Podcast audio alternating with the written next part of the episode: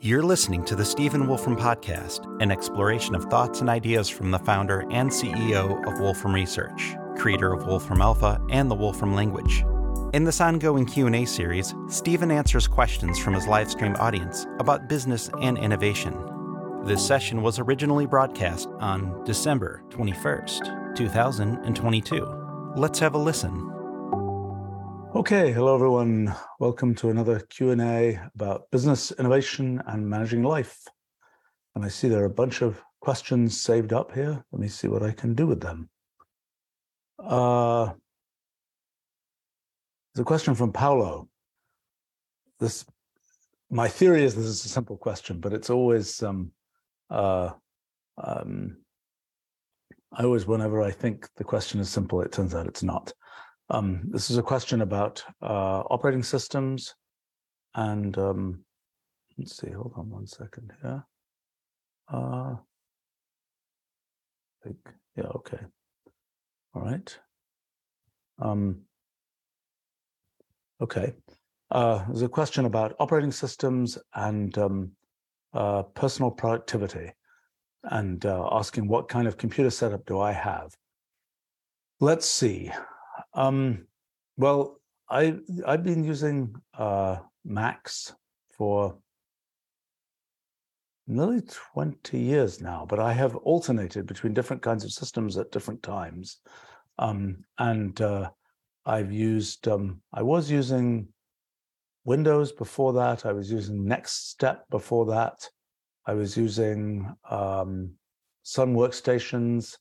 Uh, that was in the sometime in the uh, late 80s to early 90s. Um, so I've, I've used a variety of different things, and I like to have access to um, uh, all sorts of different computer systems because we make software that runs on all these different kinds of computer systems, and I like to have sort of personal experience with them. Um, so, for example, I have a machine that I use with some frequency that has a KVM switch that allows me to switch that machine, uh, allows me to switch its display, keyboard, mouse, um, between uh, uh, a a Mac, a Windows machine, and a Linux machine. Um, and that's kind of convenient for kind of seeing how things work on different kinds of machines. I have to say, I'm, quite. Uh, uh, I think Windows 10 and its its uh, um, looks looks quite nice. I don't happen to. It does not happen to be the the system that I use as my kind of uh, default system, but um, that's purely at this point sort of purely historical and, and might even change. Um, I think that the uh, uh, I have to say when it comes to these graphical user interfaces, I have to tell a story against myself, so to speak. Here, um, uh, the whole idea of you know oh you move files around by just you know pulling them around on the desktop from one you know file browsing window to another and so on when I first saw that whole setup, which must have been probably 1979, 1980, visiting Xerox PARC, where a bunch of modern user interface uh, methodology was invented, and I saw you know demo on the uh, I think it was on the Alto computer um, of this kind of GUI method for moving files around. I was like, you can't be serious. You know, if you've got a window that obscures another window, you won't be able to move this file from here to there.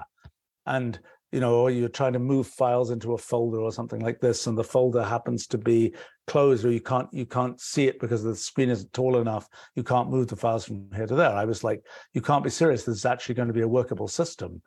And of course, it's turned out it is a workable system. But every time I'm in a situation where there's a, you know, where I'm trying to move files around and it's kind of off screen and I can't sort of scroll around properly and so on, I think back to that moment at Xerox PARC where I was like, you know, this can't possibly work type thing.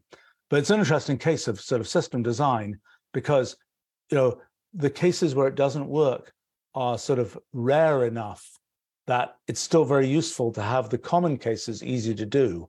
And the sort of corner rare cases, they annoy people like me who are into kind of uh, these kinds of design issues when they happen, but they don't happen all that often. And so it's still a very usable system, much better than having something more structured where every, even the simple operations are harder to do.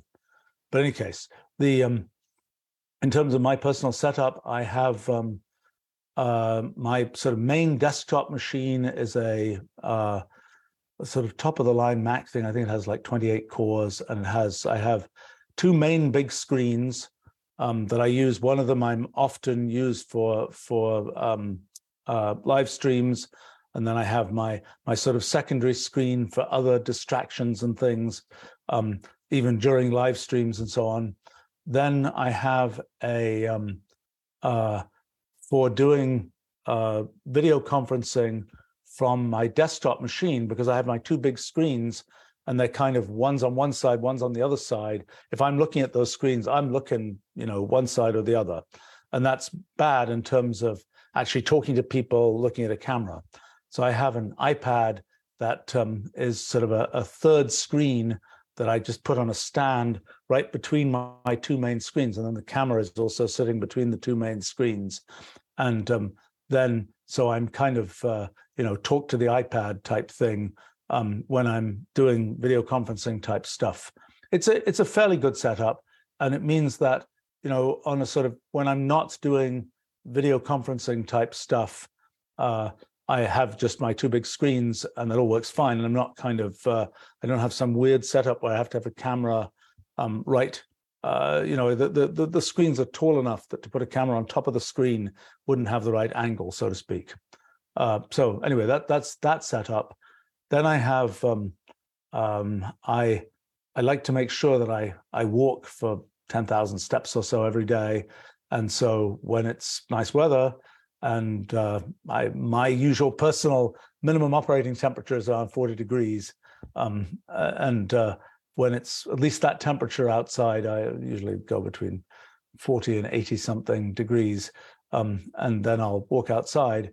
But uh, when I'm walking inside, I have a treadmill with a computer that I've set up with two screens, um, uh, sort of uh, uh, ahead of the treadmill, so to speak. And I, I, learned many years ago that if you just put kind of a, a gel strip underneath um, where you have to rest your your um, your arms to be able to type on a keyboard, you can I can type up to about 2.5 miles per hour.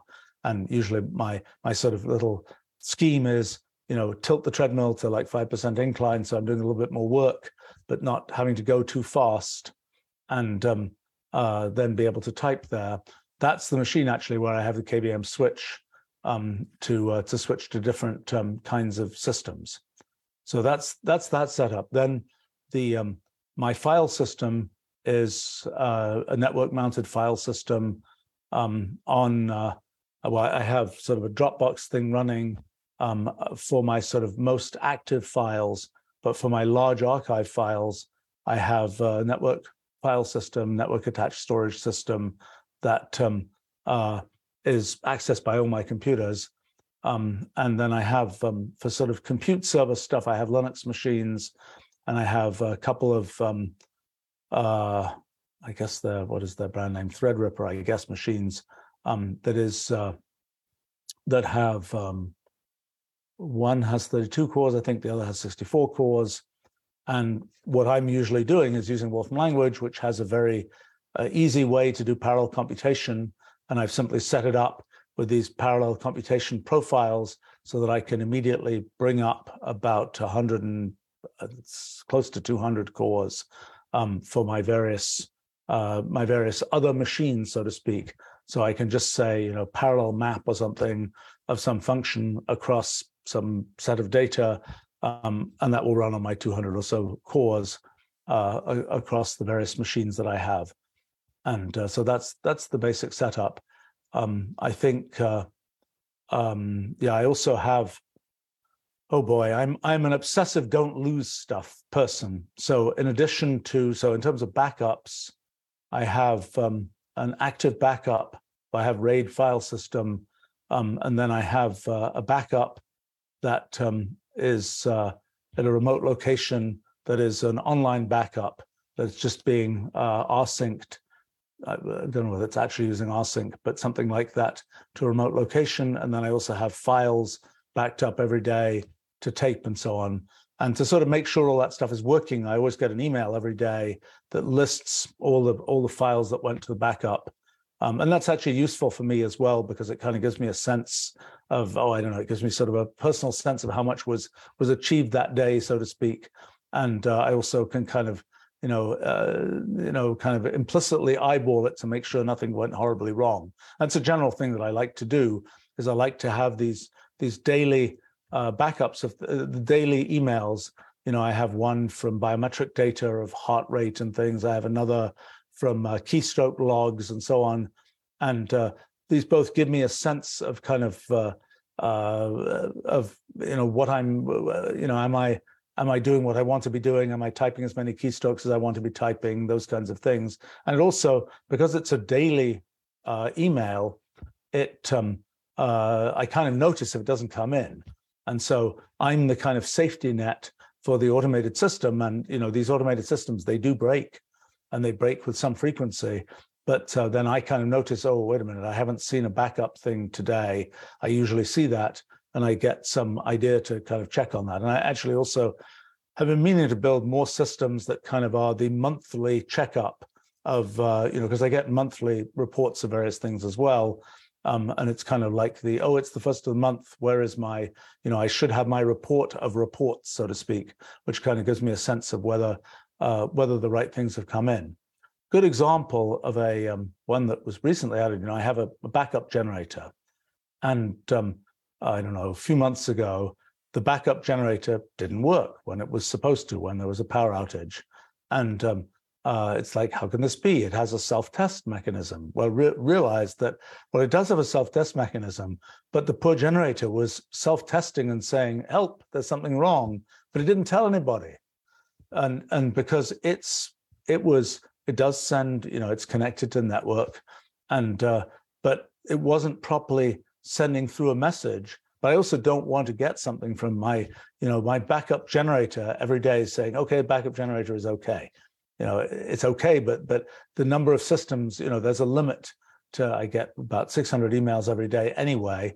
And uh, i would prefer not to get more things that were like this is okay this is okay and so on. So uh, what um uh you know one has to just write piece of Wolfram language code that takes the takes the mail that's coming from the generator and um, uh, aggregates it. And then if there's something wrong when it does its self-test, it sends something with a big banner saying self-test failed. And that actually happened uh, uh, not long ago. Um, or it sends a weekly thing that just sort of says the self-test is okay. But that's not good enough for me because if I just get a piece of mail that says the self-test is okay, I don't really believe that because there's so many things that could have gone wrong in the piece of code that generates that and so on. So I want to see, you know, it says self-test is okay, and then it's an aggregation of all of the individual messages that the generator sent through. So I'm not going to read those, but I get a warm, fuzzy feeling seeing, oh, there are lots of messages. You know, this piece of code didn't just say generator is okay and, uh, you know, be done with it, so to speak. So anyway, that, that's uh, uh, thoughts on those kinds of things. Is there anything else? Let's see. I, I um, uh, you know, it's pretty useful to be able to, um, you know, probably once every year or two, I'll go back to my keystroke log because it's like, uh, you know, what happened at this particular moment? What, what, you know, I've lost. I've got this image or something, and it's like, where did this come from? Like this, this just happened actually a couple of days ago although I managed to solve it a different way. But um, it was, I've got this image, which I was going to put into something I was writing, and I realized I retrieved it from some archive system that I have, an online archive system. And it's like, where did this actually come from? I've got the image, but I don't know where it came from. And so how do I find that out?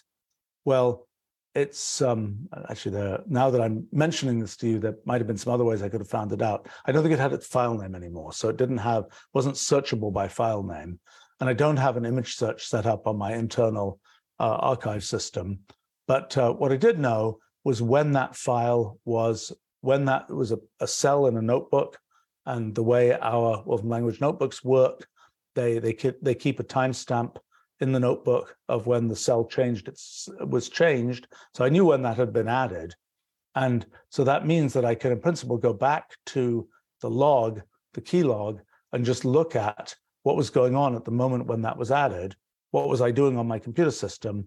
I think what we realized was um, uh, there was a different thing, which is it was being accessed from an internal web server. The internal web server has a log. You just go back and look at the timestamps on the log, and you can figure out what was the actual uh, internal, you know, the URL that was accessed at that time, and boom, there's the picture. So, you know, that that's an example of uh, of of the use of one of these systems. And I, you know, for me, I tend to have all these systems, and they're pretty complicated, and they, you know, they have to be kept running, and I have to have some confidence that they keep running. But then most of the time, I just don't pay any attention to them at all. And then occasionally, I realize, oh gosh, I got to go find something or whatever. And then it's like, oh, that's nice. We actually have the system in place that allows one to find it. The uh, let's see, is there anything else I can say about my computer system? I mean, the you know, the idea of offsite backups I consider to be quite important. The idea of online backups is also important because the things that I have, you know, I have nine track tapes that were made in the early 1980s, and we finally read them. But it's a pain to take that medium and read it. Like I have a thing that's a recent issue, which is I was just thinking about some stuff that I did like 50 years ago, 1972-ish, on a um, on a computer that was programmed with paper tape. I have a bunch of the paper tapes. How do you read a paper tape in 2022? It's not that easy, actually. You know, it may be that the only place where there's a paper tape reader that's working is a computer museum. Um, and uh, you know, you alternatively you can take the paper tape and put it in strips and photograph it and use image processing and so on. Um, but that's that's a nuisance too. Um, and but if I had those programs in online storage, then they would have been sort of grandfathered all these years. Um, and that's what's happened to things that I had from the mid 1980s. They've been in online storage all that time. And so even though the actual storage media of you know nine track tapes weird kinds of discs all this kind of thing. Those have all changed you know optical dvds all this kind of thing. Those have all changed. Um, and they'd be a nuisance to read now. The stuff that's in online storage has been able to be continued without without trouble. No doubt the the underlying disk drives have changed but the uh, you know the fact that it is accessible at, a, at, a, at an operating system level is is all stayed the same I mean, the same is true, by the way, with with um, uh, um, uh, with, with, file formats. You know, I, am happy to to say that the notebook file format that we have for Wolfram language has been uh, has been kept compatible now for 36 years. So I can I can take notebooks that I created, you know, in 1989, and they just run. They have a little conversion message actually at the top now, um, but they basically just run in modern uh, modern operating systems and so on. The only thing that's really pretty amusing is they have stored their window size, and so you've got these tiny little windows that were the you know the big plush you know cover my screen for an, a, a NeXTSTEP 1.0 computer or something back in the day. Anyway, let's see. Uh, Aaron is asking. With consistent routines and self-tracking, have you developed a strong intuition for how many keystrokes you've done in a day, how many steps you've taken? Yeah, I really have, and it's kind of it's kind of shocking because there are all these things where I kind of you know I like to walk at least ten thousand steps, and I kind of I don't really have to look at you know I kind of know that I've walked that amount of of time, even though I might have been wandering around you know uh, outside and and not really paying attention to time and so on. Um, yeah, I think somehow one one from having that feedback one develops that, and I I also probably tell you you know my estimate for how many keystrokes I typed on a given day is probably fairly accurate. The one thing that's kind of a bug, actually, which I was thinking about recently, is my my my keystroke logging is midnight to midnight, but I usually work until about two thirty in the morning, and so the the in a sense I have a bonus, you know, I have bonus keystrokes for the next day um, from uh, uh, from my from my sort of previous day of of work um, that sort of confuses things. But I think that's um, I think it's it's probably better to leave it as midnight to midnight because it's too confusing otherwise. Um, RBC is commenting about um, uh, an IRC client for a Tiki 100. I've not ever heard of a Tiki 100 computer. Interesting. Um, yeah, I mean, I, I in fact just yesterday I I pulled up a virtual machine that I have for running a system called SMP thing called uh, that I built started in 1979. It was a precursor of Wolfram Language and Mathematica um, that uh, was um, uh, was the thing that launched my first company actually as well. Um, back in 1981, but um, that ran on um, uh, things like VAX computers and so on. And I wanted to bring it back from, uh, I wanted to be able to run it because it's actually kind of, uh, it was kind of, okay, here's the thing that happened. Somebody was telling me about sort of these new ways of doing symbolic index, uh, symbolic indexed arrays of various kinds and so on.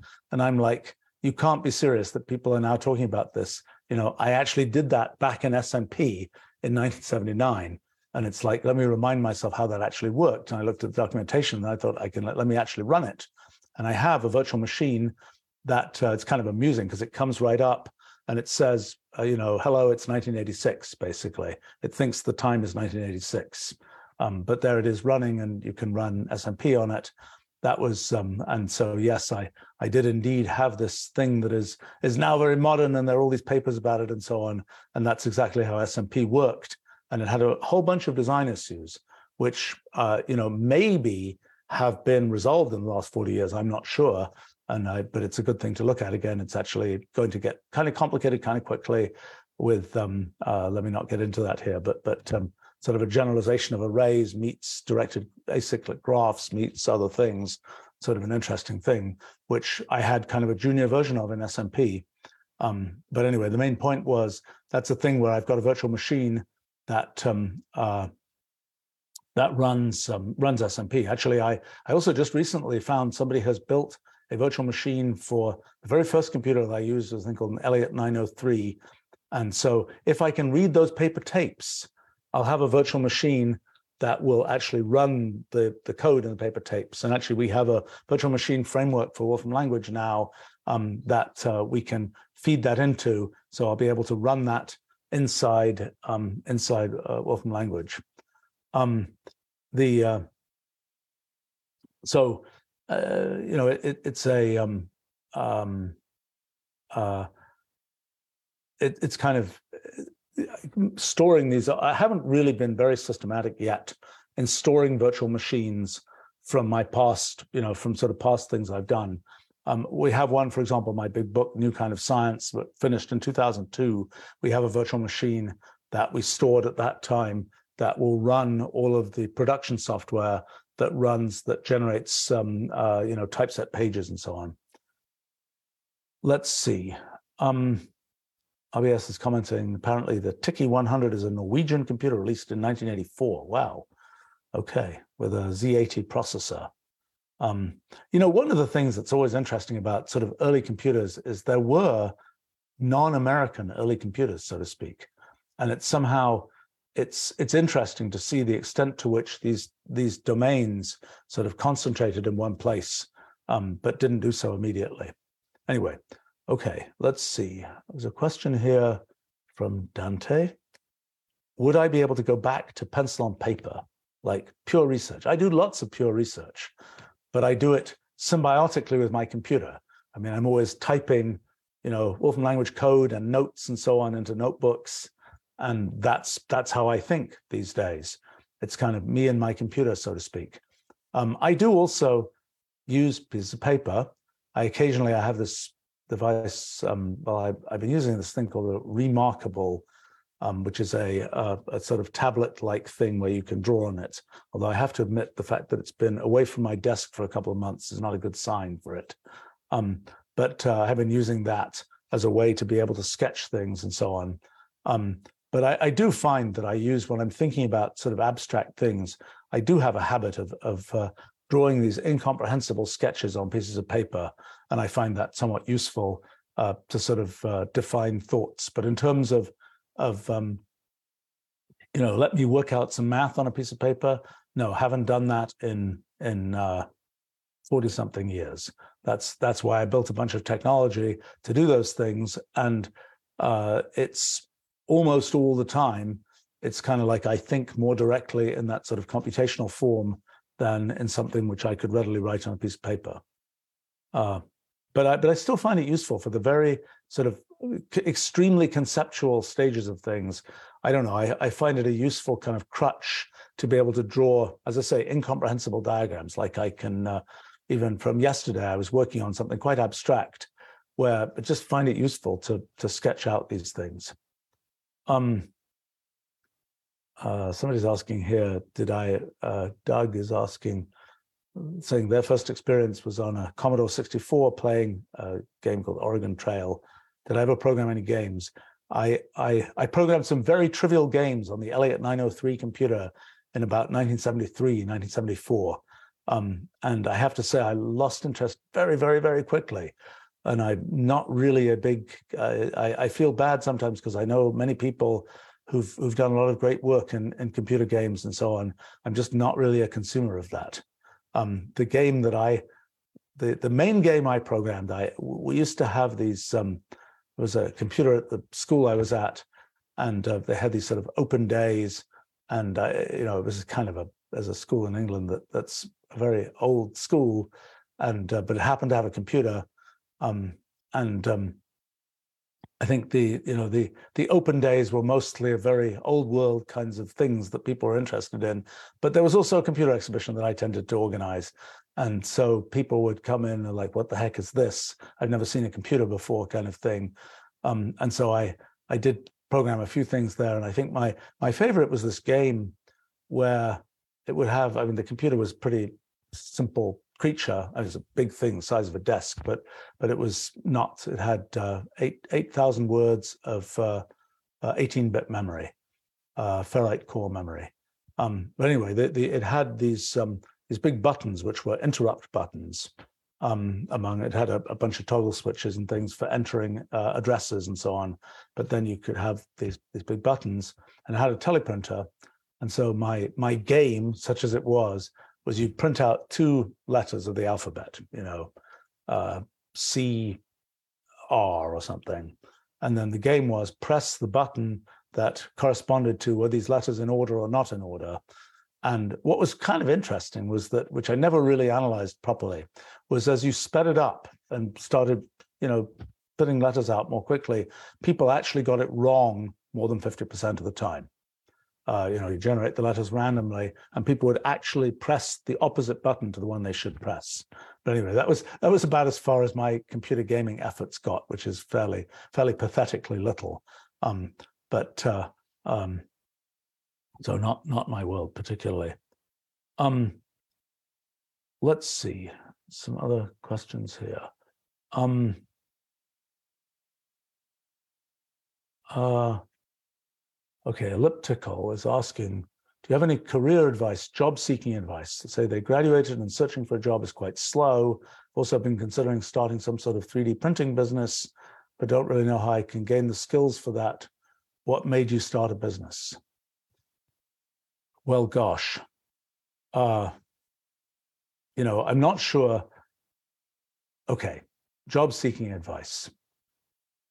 You know, if you're being selective, I mean, if you're just like, I want to get a job, any job, that's one thing, you know, just apply for the jobs that you might be qualified for. But if you're being selective and you say, you know, I want to do something really interesting and there are some companies that might do it, you know, one thing I would say is research the place that you are interested in working and find out, you know, what is it really like? Is is it and don't don't believe the the random online reviews, which have little to do with anything in many cases. Um, but try and figure out more what does the company actually do, and you know how would you fit in? How would your skills be relevant to that? And then when you write, you know, when you contact the company, it's like write a reasonable letter that tries to explain that. Don't, uh, you know, one piece of advice. I, I, I sometimes am, there are two kinds of cover letters that I consider to be rather deadly. Um, one is I just got a degree in X, therefore I'm qualified to do job Y.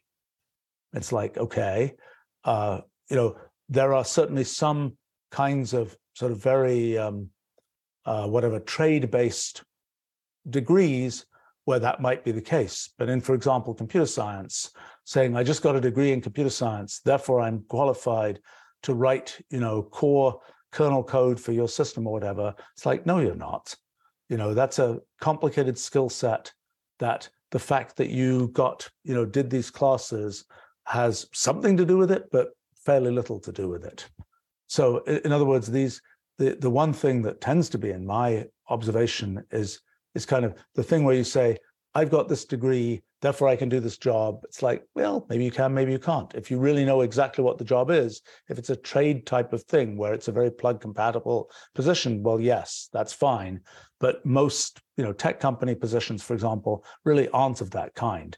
And most, you know, in tech companies, the details of how the company works do matter and and you know it isn't just a plug compatible thing i did this class therefore i can do this job that is vaguely similar to what that class is supposed to be about that's one thing the other thing is that the at the other end of of researching the company and so on i i'm always you know i'm always interested by the the um uh the letters that kind of say uh that kind of tell you about your own company and it's like, no, you don't need to say, you know, the letter says, you know, your company does X, Y, and Z. And it's like, yeah, we, we know that. Thank you. You know, that's not really the relevant thing to put in this letter. You know, I have to say, I'm, I'm sort of reminded of some of the, um, I, sadly, I don't read these things from sort of the front lines anymore and haven't for, for many years now. But um, at, at times I, I have for one reason or another. And um, I'm, I'm reminded of one I just this is from a very very long time ago, of a of a chap who, who sent in something saying, you know, I've been using the software for a bunch of years, and I've reported so many bugs that I feel like I should, you know, come work for the company and help fix these bugs. I thought that was that was kind of charming. Actually, that person we hired not into technology but into marketing. He did very well there. Um, has built a whole career on that. Um, but uh, uh, that was um, uh, you know, I think these things, at least, you know, and again, another thing to realize is, you know, companies all have different personalities. And so the thing that might be a great cover letter for a company like ours would be deadly for some other company with a different company culture and and vice versa. And so, you know, that's another thing. And in a sense, you know, you send out the cover letter, the cover letter represent if the cover letter represents you, then there's a you know and the company says hey great we we you know we want you type thing then there's a chance there's a cultural fit. If the if it rep, if the letter represents you and the company says eh you know you're not going to be a fit here then that's again useful information for you because better that you find that out and you know go work at another company instead or, or something than that you you know you go there and you're like oh my god i hate this place et cetera et cetera et cetera because it's not really a cultural fit. Um, so anyway, I think um, I, I, don't know.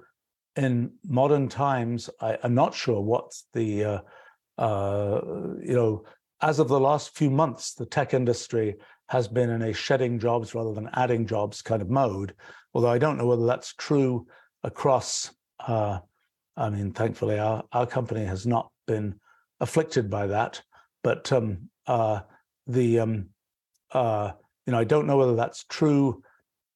In my opinion, a lot of sort of Silicon Valley tech companies kind of overhired, and um, sometimes even in this mode of let's hire up all the software engineers so our competitors don't have anybody to hire type thing. Um, and I think in in many cases, I, I just I cannot imagine what a thousand people would do on some project where I know there are you know, a thousand, five thousand people. I just cannot imagine what that number of people would do on a project like that.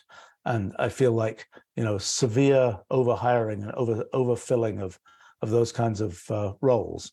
So I'm I'm not sure exactly what the what the story is in the sort of tech industry hiring these days.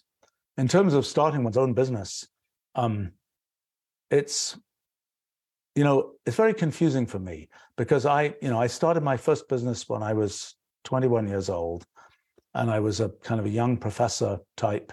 And I kind of got backed into starting my first company by having built a bunch of software. And what are we going to do with this? Oh, let me see if other people can set up some, you know, organization to do this. Oh, that's not going to work. I have to do it myself. And then I sort of backed into starting my first company. But uh, you know, and, and in fact, when I did that, I, I was much, I was not very confident that I knew what to do. And so I brought in other people to do a bunch of functions that actually didn't work very well. I would have done better really running things myself, even though it's like, what did I know? I didn't really, you know, I had no business background whatsoever. Um, the, uh, you know, I suppose it's been confusing for me because in my view of the world, most things about businesses are kind of common sense. Now, perhaps that's because my particular version of common sense happens to include sort of thinking about business kinds of things, or perhaps it's because it really is in some sense common sense. I think the most important thing about about sort of businesses and thinking about businesses and so on is to actually keep thinking. You know, people who have very good analytical skills, they're they're great at doing some technical kind of thing, and then you give them some kind of real world business type problem, and it's like, and they just they switch off the thinking apparatus, and they're like, you know, they can't think analytically about that question. And that's i don't understand myself. I mean that's you know it's like you have to keep the thinking apparatus engaged. You know you've got some strategy question about a business. I don't know you're trying to start a 3d printing company and you have to ask the question well you know why aren't they just going to send it to shapeways and get it sent back by fedex or something? Um the uh, you know why are they going to to use your 3d printing company not another one? That's sort of an obvious question. Why is it uh, i mean i know i just recently actually as a as a gift for one of my kids i needed to get some stuff 3d printed and i needed it in a hurry because yes i hadn't thought to do it until a few days before you know the birthday or whatever. And um, so it was like i need to get these 3d printouts in a hurry. How am i going to do that? And i remember from many years ago actually uh, one of my different kid of mine um, from um, oh gosh this must have been 15 years ago or more, uh, sort of early 3D printing, wanted to do some stuff and live in the Boston area. And it's like you look in the in the phone book more or less, and you find a 3D printing shop. And literally, we, you know, sent them some files and you go over there. And it's like, you know, it's a thing full of printer dust or whatever and there's somebody there and they're, they're taking the things off the printer and they're you know brushing off the, the residue and all this kind of thing and it's like here's your printout um, just like the old copy shops which i suppose there are copy shops now. I haven't been to one in a super long time. Um, but uh, uh, yeah i mean they, they must exist they do exist. Um, but there, there used to be these kind of regional 3d printing type places um, I don't know whether they still, I don't think they exist because I think that the things that I got done recently in a hurry, I would have been very happy if I'd been able to just send it to some place in Boston and, you know, drive over there and pick it up type thing. Um, and, uh, but I think it was, it was better to just get it sent, you know, to some central place and uh, then it comes back by overnight, you know, uh, by FedEx or some other overnight service.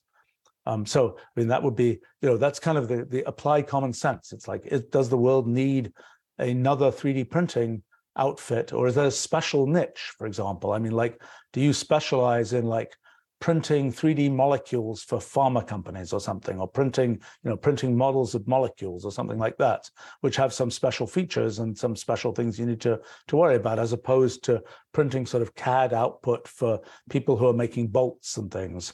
Or do you specialize in printing, you know, some other different kind of, of thing? Because a lot of these things, you, but you know, if you just say, I'm going to make a generic 3D printing thing, you have to ask, well, why would somebody use your thing rather than uh, this this other thing. And sometimes it'll be like I mean I was a little bit surprised when I looked at this very recently for my little uh, you know procrastinated uh, birthday gift that um, you know rapid prototyping one would think would mean you could get back a 3D printout really quickly but actually it's not so quick. And some of the things from some of the bigger vendors were like oh it's going to take three weeks and et cetera et cetera et cetera. I mean the other thing with 3d printing is you send your file in and somebody says oh that's not printable.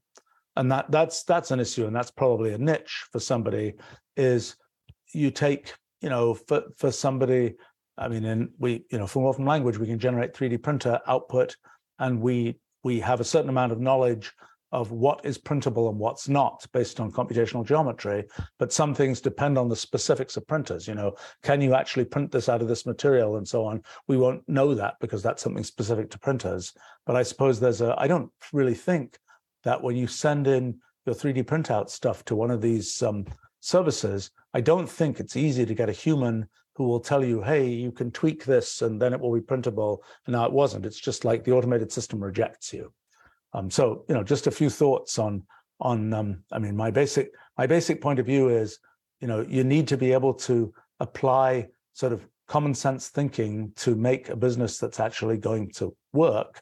And uh, uh, you know, the question of whether you should build a business yourself or or work for somebody else is uh, partly. I mean, it's a very personality dependent thing, slightly resource dependent, but I think more personality dependent than resource dependent. And uh, uh, it's something where you know there's some people where sort of being in charge. For me, for example, I will say that that uh, sort of an admission of some kind. It is vastly less stressful to be in charge than to not be in charge. Even if you're in charge, that means you make a decision, you might get it wrong, all sorts of terrible things will happen. You're the one ultimately holding the bag, et cetera, et cetera, et cetera. You have to worry about this and that and the other. But for me, that's much less stressful than being in a situation where somebody else is in charge and I'm like trying to say, hey, can you do this? You know, let me let me persuade you to do this or that. I I, you know, I find that I don't like that.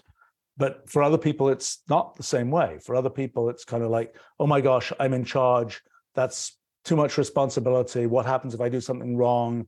I'm going to, you know, be, uh, you know, be freaking out all the time about whether whether I'm doing the wrong thing.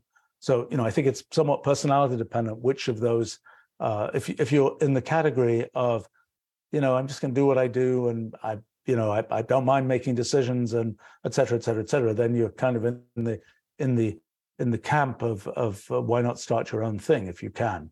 Um, uh, but uh, and you know the other thing about starting one's own thing is that one becomes the energy source usually for the thing.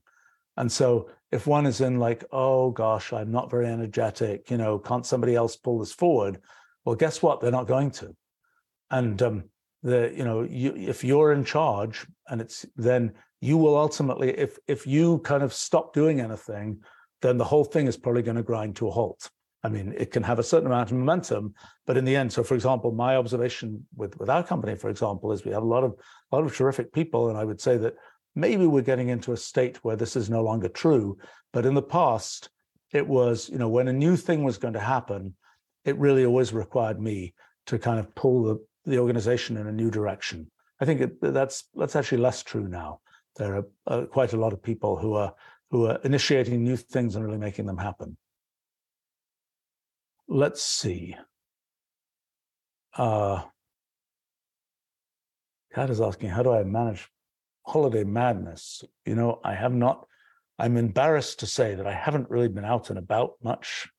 Um, and uh, and the house full of family question, I have I have a big house, and it's uh, I would like it if uh, my my you know the um, uh, it's it's kind of um, somehow it's it's nice to have more people in it because otherwise it's kind of a uh, a um, uh, sort of a, a, waste to have a big house without more people in it.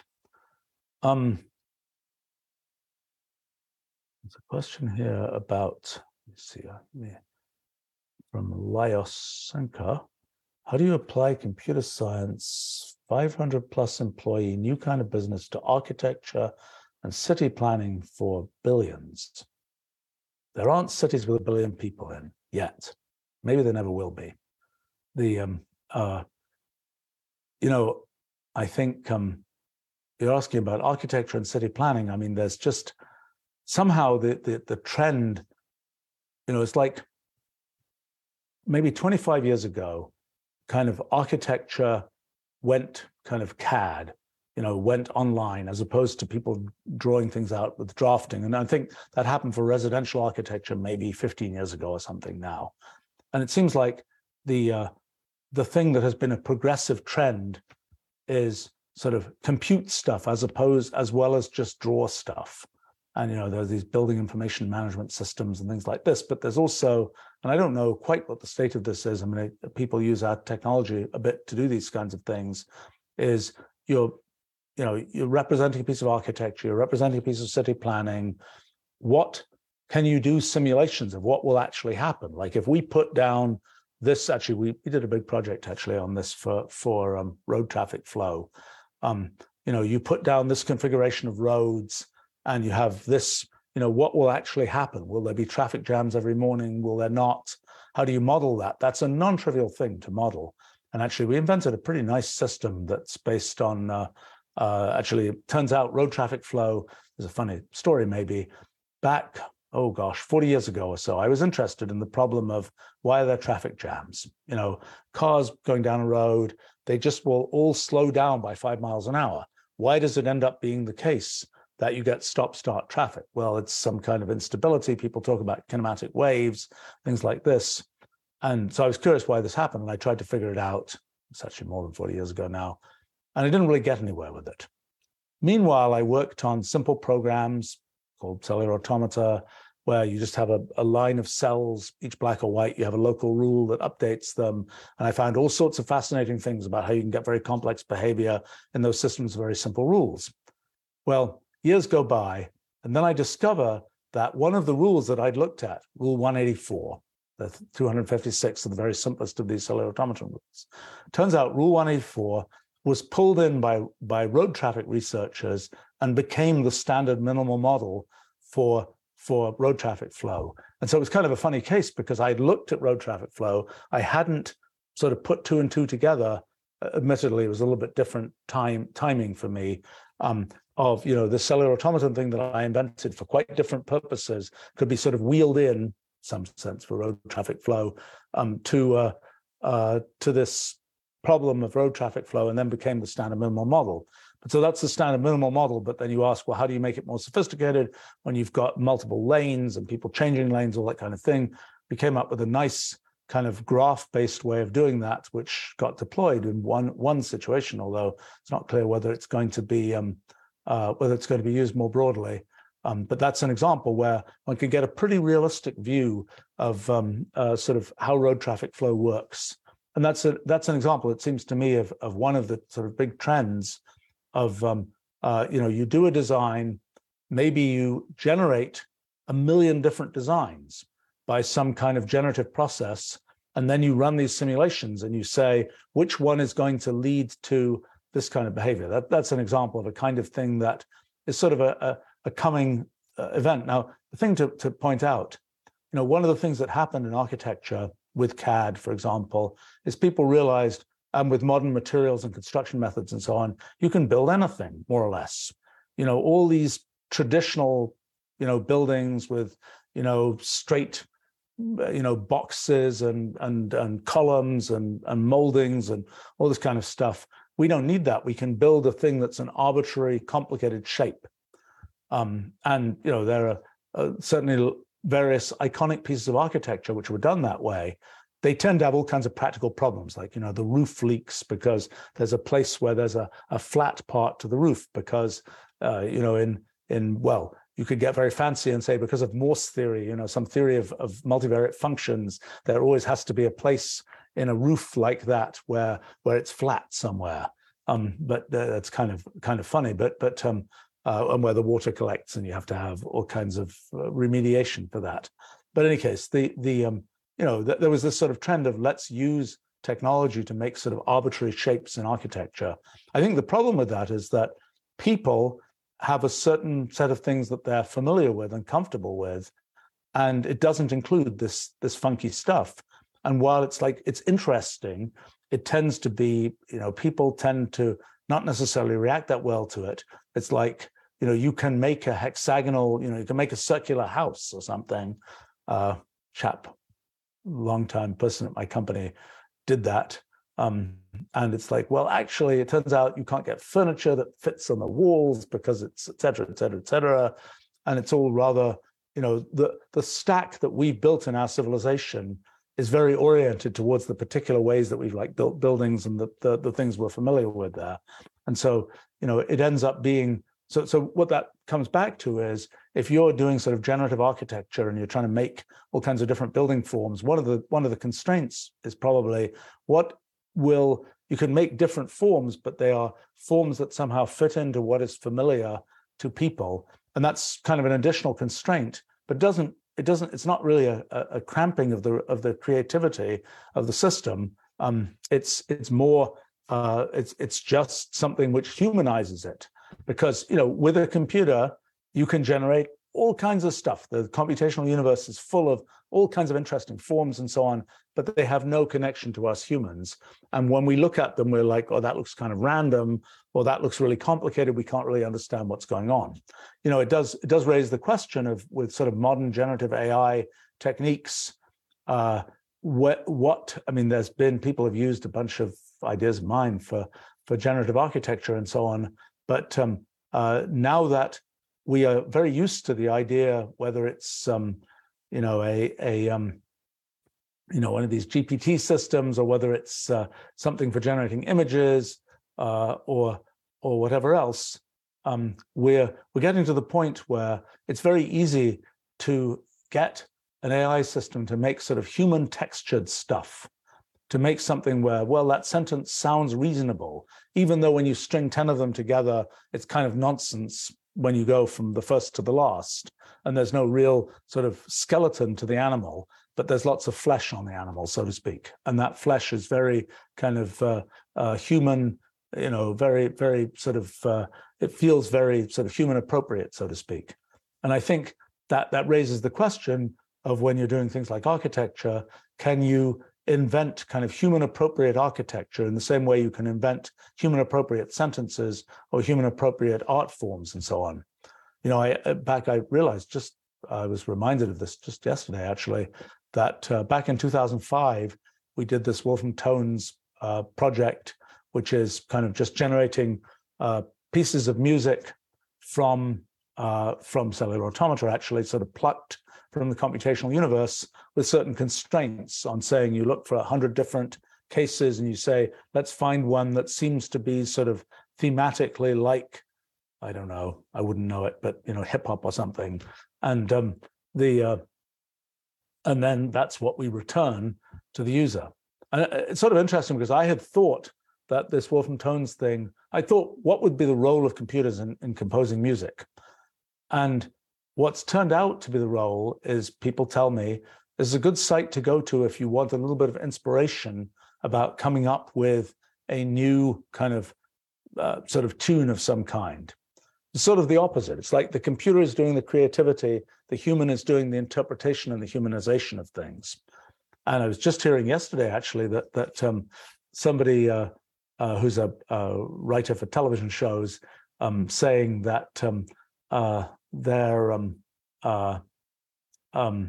that you know using the chat gpt thing um, was good for uh, or using gpt or two or whatever it is to um, uh, to sort of generate possible things that might happen given this prompt was useful to them. Again uh, uh, uh it's very much the computer is the source of kind of the the shaking it up you know source of of inspiration so to speak and the humans are kind of plucking out what is of human interest. Just like you know you're a photographer or something there's the natural world and it's got all kinds of things going on in it. And you say that's a really nice rock. I'm going to take a picture of it. And it's the same sort of thing i think here.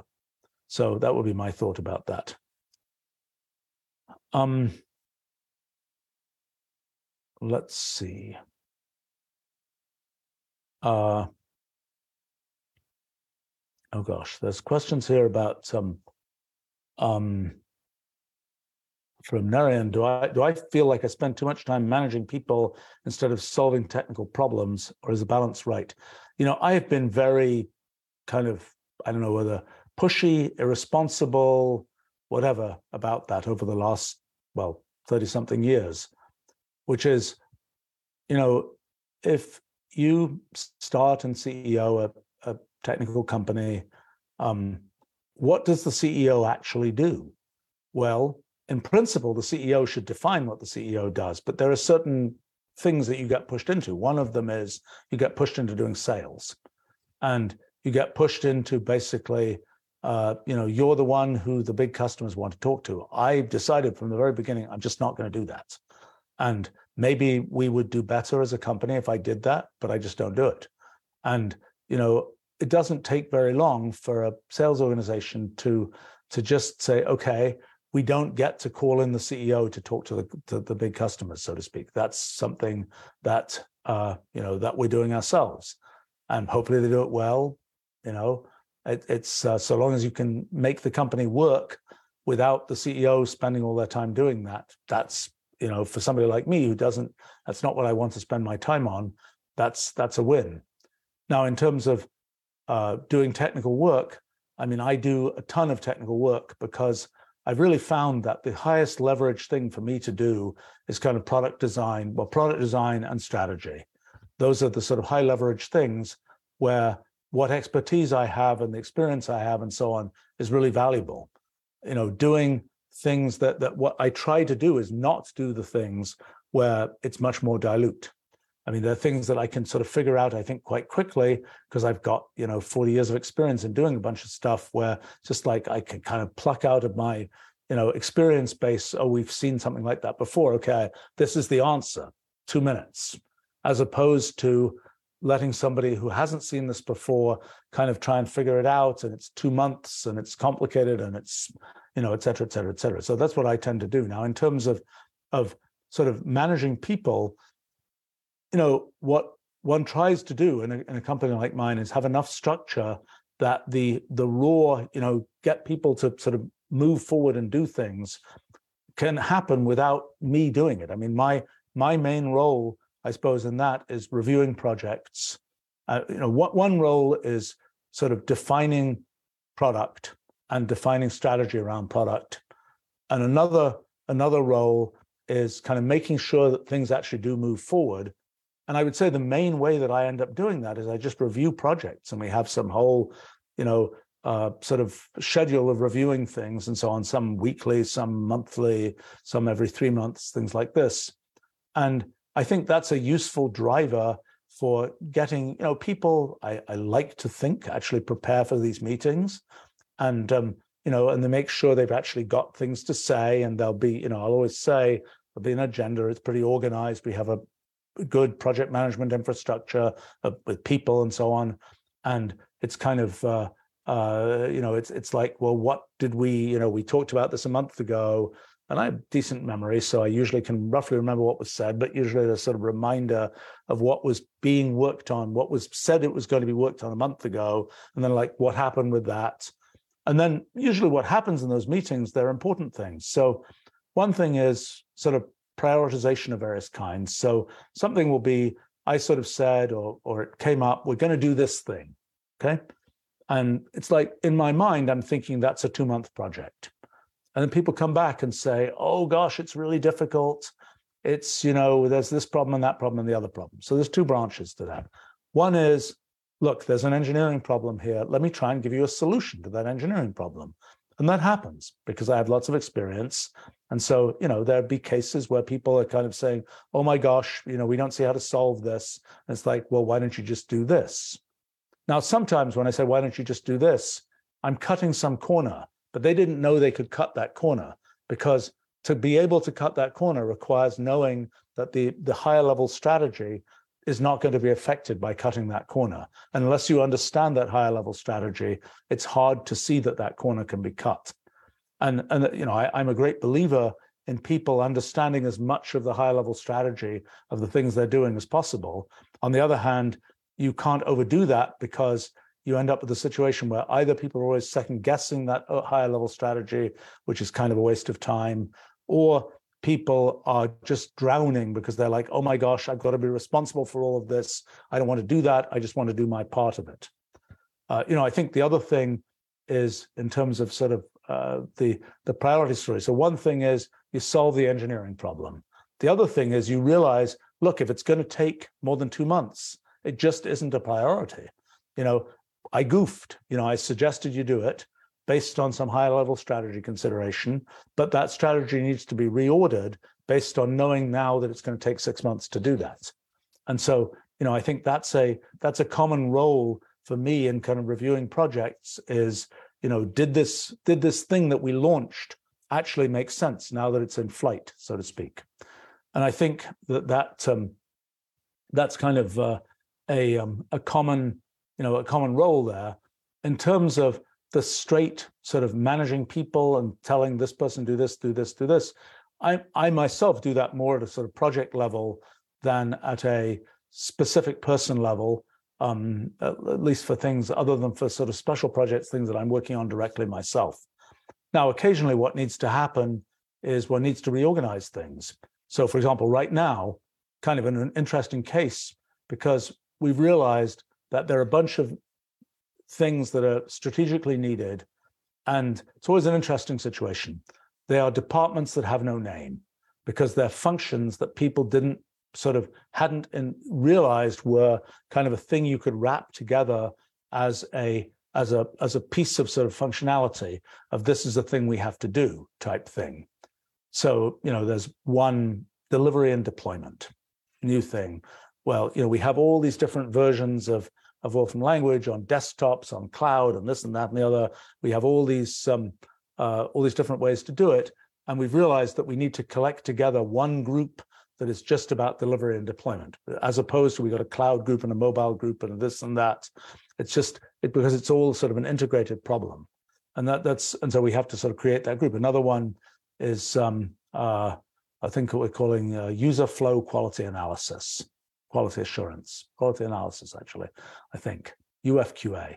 Anyway, the the um, and that, that's about they're these workflows. People use our stuff. They they're using this piece of this. They're trying to ultimately they're trying to produce this kind of output. Um, but they need to use different components of our technology stack. And it's like, who's checked that there's really a smooth thing that lets you go from here to here to here? And the answer is we realize, well, quality assurance doesn't check that. Quality assurance says this is the functionality that's supposed to work. We're going to run tests against that. User experience doesn't do that because they're dealing with specific, you know, we've got this piece of functionality we want to provide a user experience for.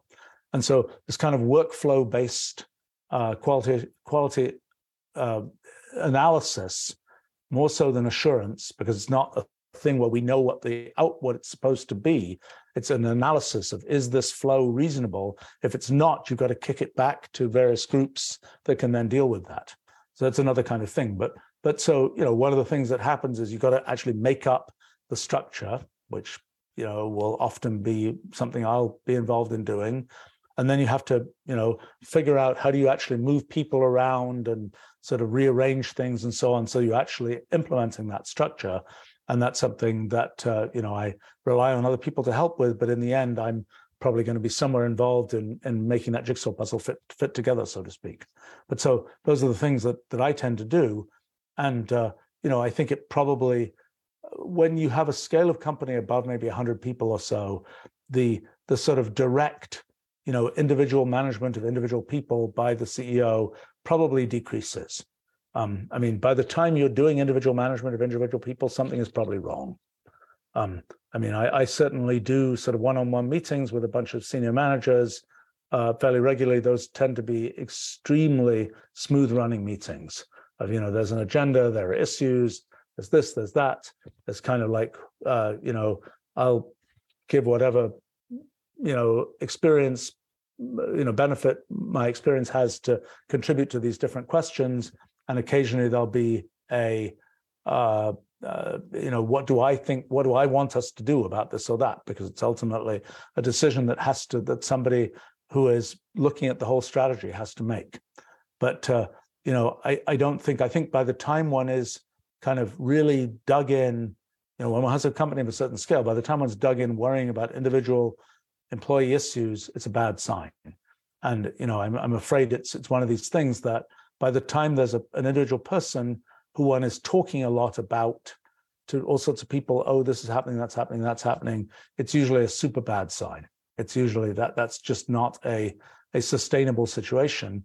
And, and one of the things that's sort of a trap in kind of HR types of things is you end up with the really great performers, you never talk about them. And the kind of the crummy performers where there are always problems, you're talking about them all the time. That's exactly the opposite of what should be happening.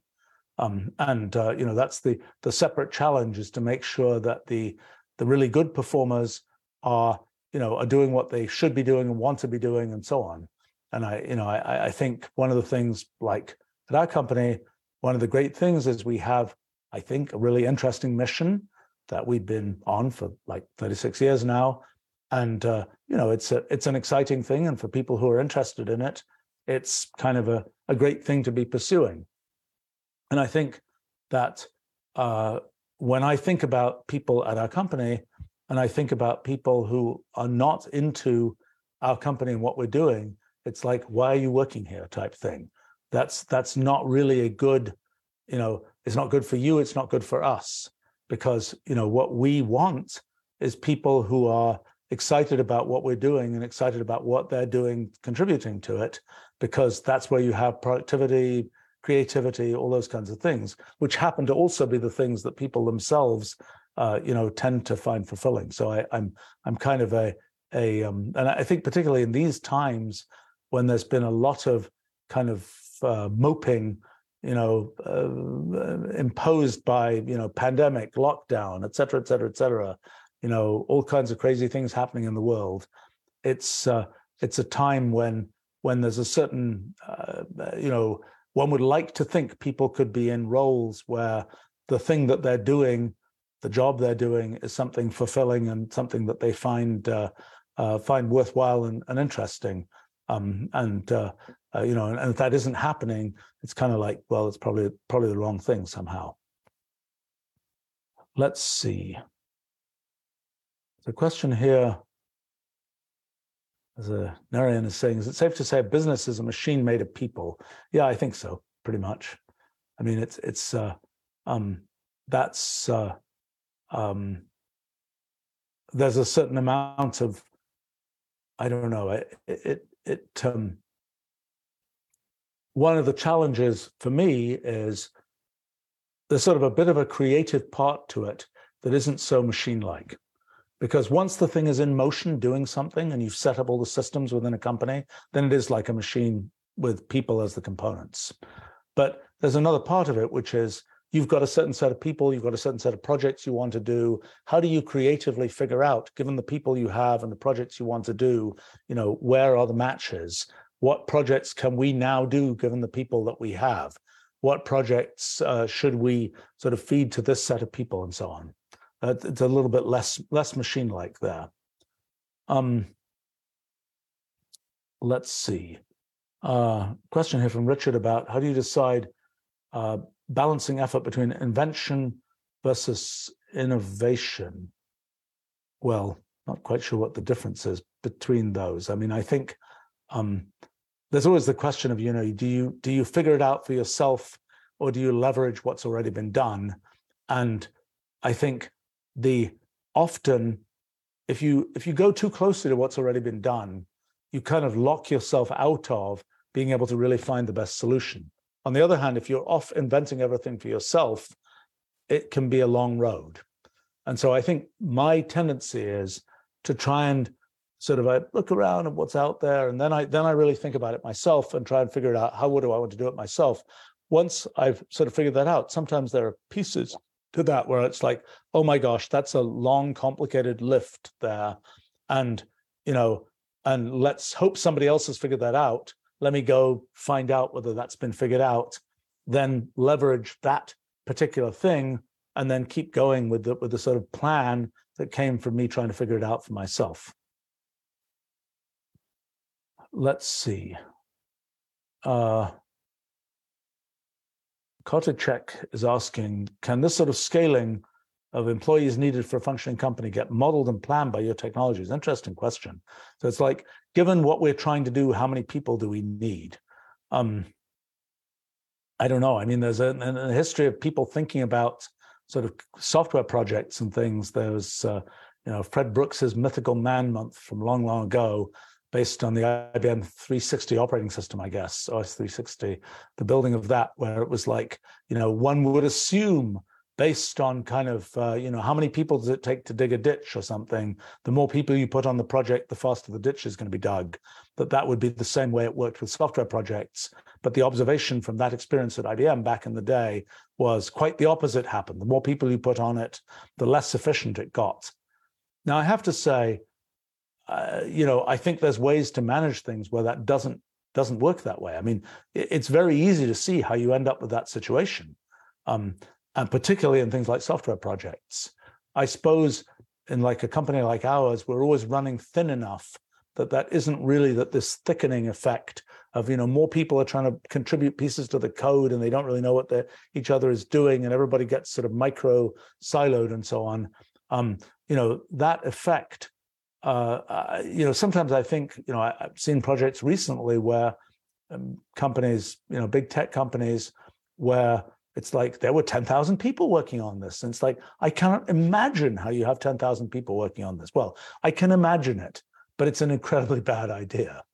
Um, and, uh, you know, but, but then I suppose one of the things that can happen is, oh my gosh, you know, how can we rely on a few people here? What if they don't do the right thing? Let's put in more people so that we have sort of this law of averages kind of thing where something's going to happen. Not sure it works that way. You know, I think the um, and I see that. Okay, so I, I see that in projects we do, where somebody will do it, and they do a kind of an okay but not great job. Goes a certain distance, maybe it gets finished, maybe it doesn't quite get finished. Then some the the new team comes in to work on it.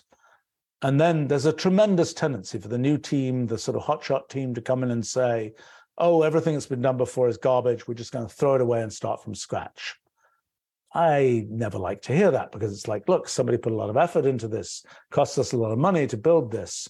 You know, you can't really be serious that you're going to throw it away and start from scratch.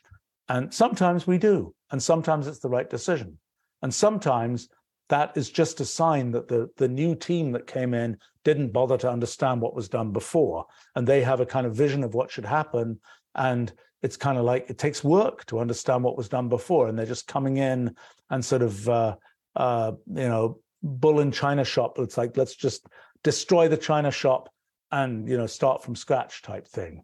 And so it's you know that is a, a sort of a management function of get people to actually pay enough attention. I mean we've we've had cases where one of the more uh, interesting cases was a large project where a person who was an intern on the project who's, who's now a, a, a now person, somewhat more senior person at the company, but that's that kind of tells a piece of the end of the story. But but an intern working on this project, and they said this project is just going in the wrong direction, and they decided to go off and do their own version of the project.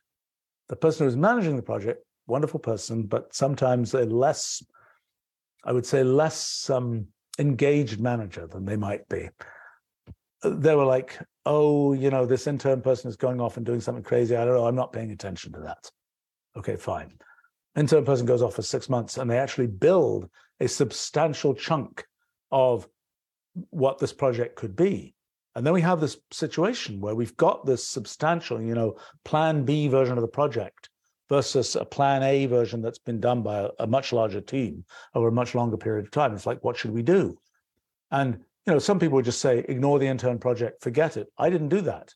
You know, it was like we actually tried to do a serious assessment of, you know, was that, should we jump from, you know, plan A to plan B? We eventually decided not to, but it wasn't a, um, uh, you know, for lots of detailed reasons, but it was, um, uh, it was not, it's a thing where, you know, can you, can you deal with that in your organization of having, having a thing like that happen? And I, you know, it was, uh, that, that's not a perfect, it's not a perfect situation that that, that forking ever happened in the first place.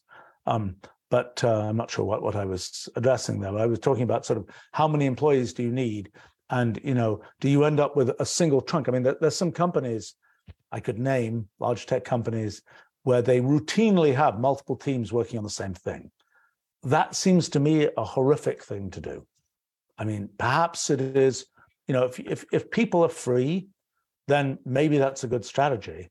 It's like, uh, you know, it, it, has a certain sort of, I can imagine some military situations where it's like, you know, you attack here and here and here, and hopefully one of them will work.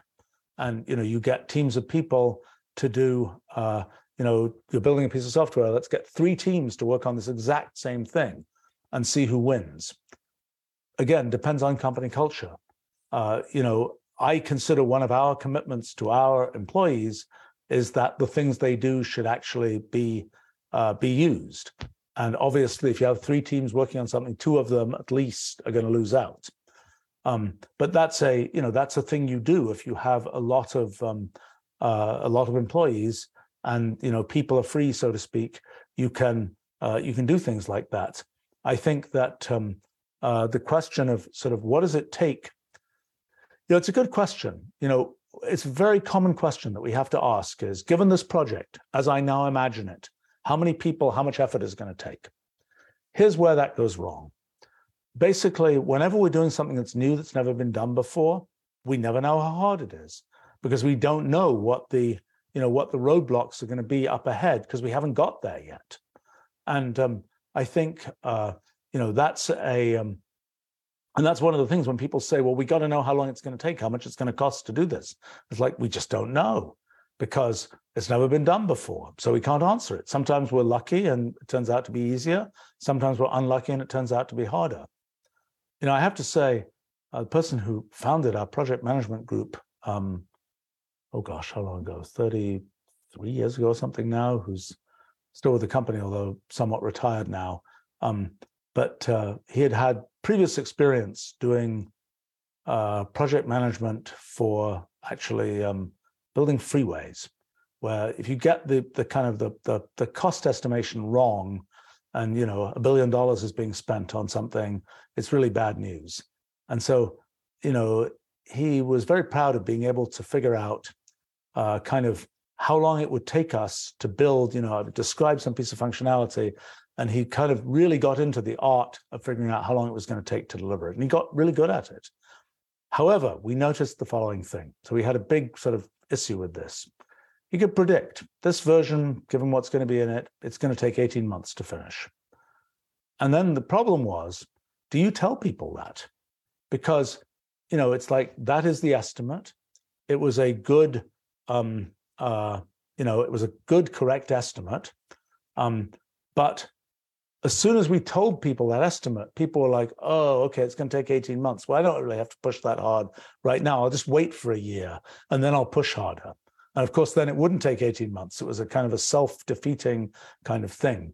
So it was kind of despite the great prowess in predicting how long projects were going to take, it turned out that wasn't as useful as it might have been because it became a self anti fulfilling prophecy if you told people how long things were, were estimated to take. Um, RBS is commenting that sub projects is a, a good thing to have when when there are projects that involve more than a person for sure. I mean, you, you need to break things into sub projects. Although, you know, one of the things that happens is you've got a project and you imagine it's going to be broken into certain sub projects, and you try with some skill, hopefully, to figure out those sub projects.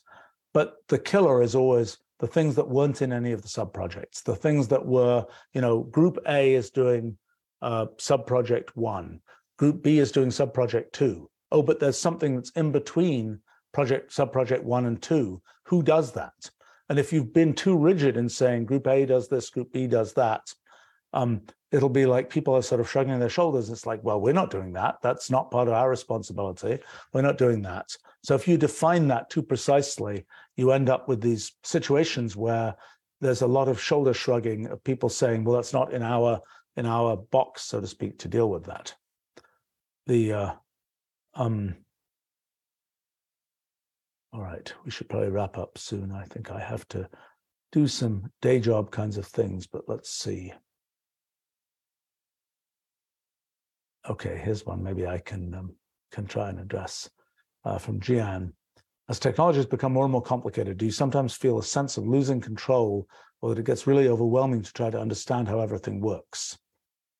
Um, you know, I'll tell you a, story um, when the web was new. Okay, I didn't pay attention to it. Why? Because I paid attention to the last three systems that you know there was Gopher, there was WAIS, there was uh, several others, and I paid attention to these, and it's like okay, I understand how they work. And then the web came along, and it just seemed like another one of those systems. And I was like, you can't be serious that, you know, that we're going to have web pages where you can only read them and you can't write on them. Okay, that was that was I was wrong about that, but I kind of had an overhang of about probably three to six months where I really wasn't paying attention. And then it was like, oh my gosh, this is really taking off. I really better pay attention to it. And then there are these moments where you just have to dig in and try to understand what's going on. I, I found that that oh, another example of that i don't know cloud computing blockchain all these various things some of these things are kind of complicated i mean blockchain you know defi you know all these things they're complicated and they're um and i suppose what what tends to happen with me is I'll kind of have an ambient understanding of things. I'll pay a little bit of attention. You know, what what's roughly going on? What are the main buzzwords? What are the trends? And then at some moment, I'll decide this is important enough that it's worth me actually understanding how to do it. And um, the uh, uh, another. I think I'm telling a lot of stories of silly things I've done, but but um, uh, you know, I buy a new car probably once a decade, and um, so the one that was before the most recent one I have, buy this car. It's a fancy car, all that kind of thing, and I realize I've been driving this car for like eight years, and it has all these controls, and I don't know what most of them do. I've never touched them. I don't have any idea what they do. And so I'm, I'm, uh, you know, I've never bothered to read the manual. I've never bothered to figure out, you know, what is that button that has some incomprehensible icon on it? What does it actually do? You know, maybe it's the ejector seat. I don't know. I don't think it's not that high end a car. Um, but uh, uh, you know, in um, uh, and so you know, I'm I'm getting a new car, and I decided I will do something which one might think was totally horrifying, which is I would say, you know, as part of buying this car, I want to get some person from the, you know, car dealership to just show me how the thing works, you know, show me all these various buttons, because that way I'll actually learn once and for all, you know, what do all these buttons do? So it didn't take very long. It's probably, I don't know, 30 minutes or something or less. Uh, of the one time where I actually learned what all these buttons do. And I'm not sure I remember all of them, but at least I have some global sense of what's happening there. And, uh, you know, otherwise I could go for another 10 years and still not have any idea what half the buttons do. And I think that that, you know, it's somehow with with some of these technologies and things, there comes a moment when it's sort of worth learning how it works. Now, sometimes, you know, there are things where I think it's it's often true that there are early times when technologies are being built. Sometimes there's a critical moment where it's pretty easy to understand what it does because it hasn't encrusted itself in all kinds of detail. There's just the main idea. You can understand it. Then it encrusts in lots and lots of detail. And it's kind of not a great time to learn it. And then later on, it kind of simplifies because people learn what's important and what's not. And then it's another good time to learn it. And I think you know, sometimes there are things where it's just like somebody says, well, let me learn about, you know, some aspect of, I don't know, blockchain or something. And it's at a moment when it was just lots of things got added. Nobody knows which of those things are actually going to be important. And you can dive in. It's like you're reading the whole textbook. And it turns out you only need this one method from the textbook. And that's the thing that's going to emerge as the important thing. Um, and so there's sort of a wrong time to try and learn some of this technology. And uh, you know, as I say, the early period, the, the the the risk with the early period is the technology is going to go on a different rail or off the rails entirely, and it'll be not worth learning. And the you know uh, later on, it's gotten too complicated and hasn't gotten simpler again yet. Um, and sometimes you know, then when it comes out, in the end, you know the sort of deadly thing might be that textbooks get written and the textbooks you know the, the textbook authors are like we're very proud. There's a lot of very complicated stuff to explain.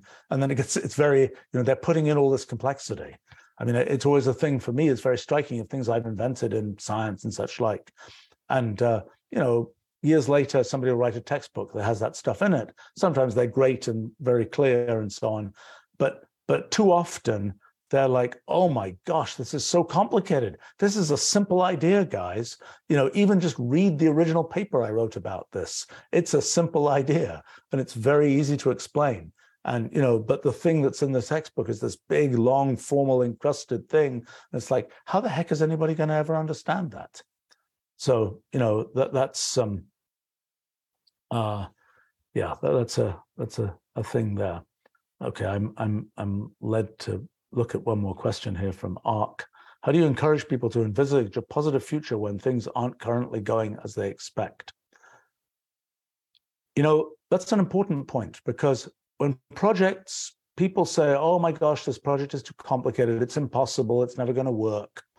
Um, I think one of the important roles of you know CEO in companies and things like that, leading things, is to to turn the impossible into something where people have a vision of how it might be possible. And, you know, it's, uh, uh, and I think the way one does that is one has to have that vision oneself. If it's just like, oh, some little birdie told me this was going to be possible, and I'm just feeding you that line, it's going to be possible, but I don't know how to make it possible. That doesn't really work. You know, you have to be able to have a vision yourself for how it might be possible, even if a few of the steps you don't know, and you'll have to tell people this is a problem we have to solve, but you've then defined the problem, and people know I'm going to, you know, bash at that problem and if only i can solve that problem then we've got this whole this whole kind of uh, wonderful thing that we can do. But i think you know it's when people just say just go solve this. I don't know how to do it and i don't really have a vision for how it all comes together it's it's difficult for people to follow that well. And i think that um uh you know for me when people tell me this project is going badly, this is wrong, that's wrong, the other thing is wrong, maybe I'm just a, a total optimist. But I, I kind of, you know, that's a great situation. As far as as far as I'm concerned, that's a situation where I feel like I can contribute something, and it's like, okay, this is how you plot the future so that something better happens. You know, what can you do? I mean, the thing that is always the worst for me is is there's just like inaction is always much more kind of stressful than taking action, even if I don't know how things are going to come out. But it's kind of like I'm taking action, I'm doing something. It's not just sitting there and saying, "Oh, it's all broken," type thing. Um, and I think, uh, um, and somehow I, I, I, I mean, you know, one of the things I've noticed is that if you imagine what's the worst case scenario, and then you say, what do we do in that worst case scenario? And then you realize, well, actually, the worst case scenario, you know, there's ways to deal with that worst case scenario. It's not quite as bad as we thought. You don't have to be worrying as much. You know, when you when you look down, it's not like it's it's a bottomless pit, so to speak. Um, and and that I think helps often in sort of removing the kind of the, the you know the level of anxiety, and it lets people it makes it easier to think about uh, what you what you're going to do because you're not always worrying about oh my gosh what if this happens? et cetera et cetera et cetera. And I, but i think the the important thing is to sort of plot you know how do you how do you imagine a you know it takes effort sometimes you know this is wrong that's wrong this is broken we don't see how to get there from here um you know okay well how are you going to do it? And and you know if you're in a leadership position you just can't figure it out well there's probably something wrong but if you can figure out these are the steps to take, then that's the way that you give people a sort of more positive view. I, I think I have to say the number of projects that I've done where people, uh, maybe this is a, you know, people start off saying, they just say that's impossible. And, you know, it just can't be done. And it's like, well, let's just think about that a bit. You know, what if we do this? What if we do that? What if we do the other thing? It's like, oh, maybe that's possible that's exciting. You're off and running and starting to do things. And um, I think, you know, as I say, that that's one of the one of the roles that I think I've tried to play is to take the impossible and make it make it, you know, at least seem possible and seem to to be something that um, uh, that can be pursued. All right, I should probably wrap up here. And um, thank you for lots of interesting questions. I see more that I didn't manage to address, and I look forward to doing that another time. Um, I think I'm not sure. I haven't paid attention to the calendar when we're next doing this, um, but uh, I know now it's holiday time, and we probably won't be doing too many more of these. Um, uh, I think maybe I'm doing another one on Friday um, of about uh, uh, science and technology Q and A. Um, for, for kids and others. But but then we'll probably be uh, breaking for a short while. But um, thanks for the questions and uh, happy holidays to everybody. And uh, see you again another time. Bye for now. You've been listening to the Stephen Wolfram podcast. You can view the full Q&A series on the Wolfram Research YouTube channel. For more information on Stephen's publications, live coding streams, and this podcast, visit stephenwolfram.com.